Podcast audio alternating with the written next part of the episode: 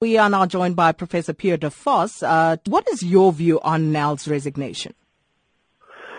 Well, um, the resignation, I, I understand, because the, prosecuting authority is obviously not a stable institution.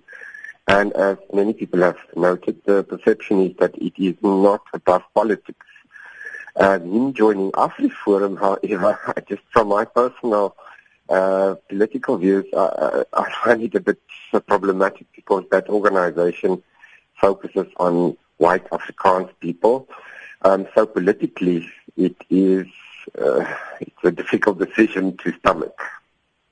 So uh, you also mentioned that AfriForum is currently not legally permitted to conduct private prosecutions, which seems uh, what uh, Advocate Nel would be doing. Tell us more about this and how it actually works. Yes, in terms of the Criminal Procedure Act, um, a private person who has a substantial and a peculiar interest in an issue because that person has directly and individually suffered some injury. Such a person can be get, get permission to, give, to pursue a private prosecution. Obviously, AfriForum is not such a private person. However, it could, of course, get such a private person and then provide them with the legal services. But that they will still have to show to the court that that person was directly affected by the alleged criminal offense and had, had suffered some injury because of it. So you cannot, cannot just say, well, this person is guilty of corruption, everybody suffers from corruption, and so we can have a private prosecution. That will not work because you have to show that there's a direct link because, between what the accused did and the injury that you as a person have suffered.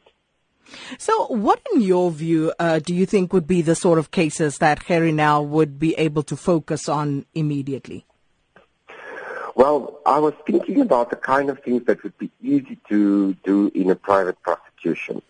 Um, for example, and I, am not sure if we will do this, is to prosecute for example, the police officers who killed uh, the 44 miners at Marikana, because there there would be a direct link between the actions of the person and the injury suffered by the, the relatives of somebody who wants to bring a private prosecution.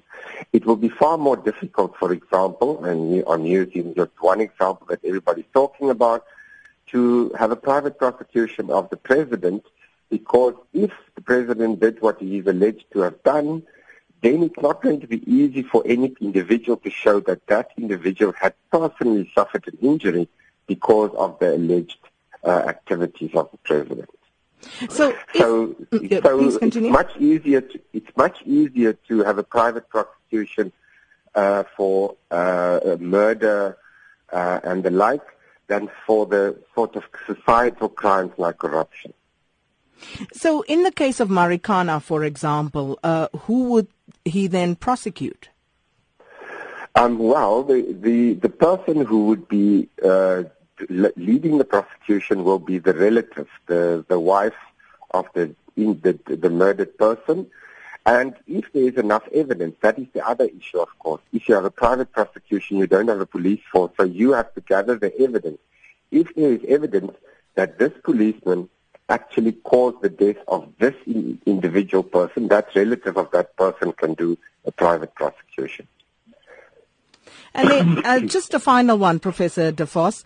How would you describe Gerrie Nel's uh, legacy at the NPA?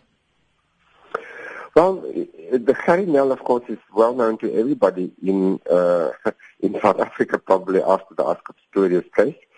Um, I think he has he was a, a, a professional uh, person who, as when he was at uh, the NPA at least, prosecuted different people from different political persuasions, and he seemed to do so in an extremely professional way. So in that sense, um, uh, you know, he, his, his reputation uh, is well deserved as somebody who uh, is actually uh, tenaciously trying to prosecute criminals across the board.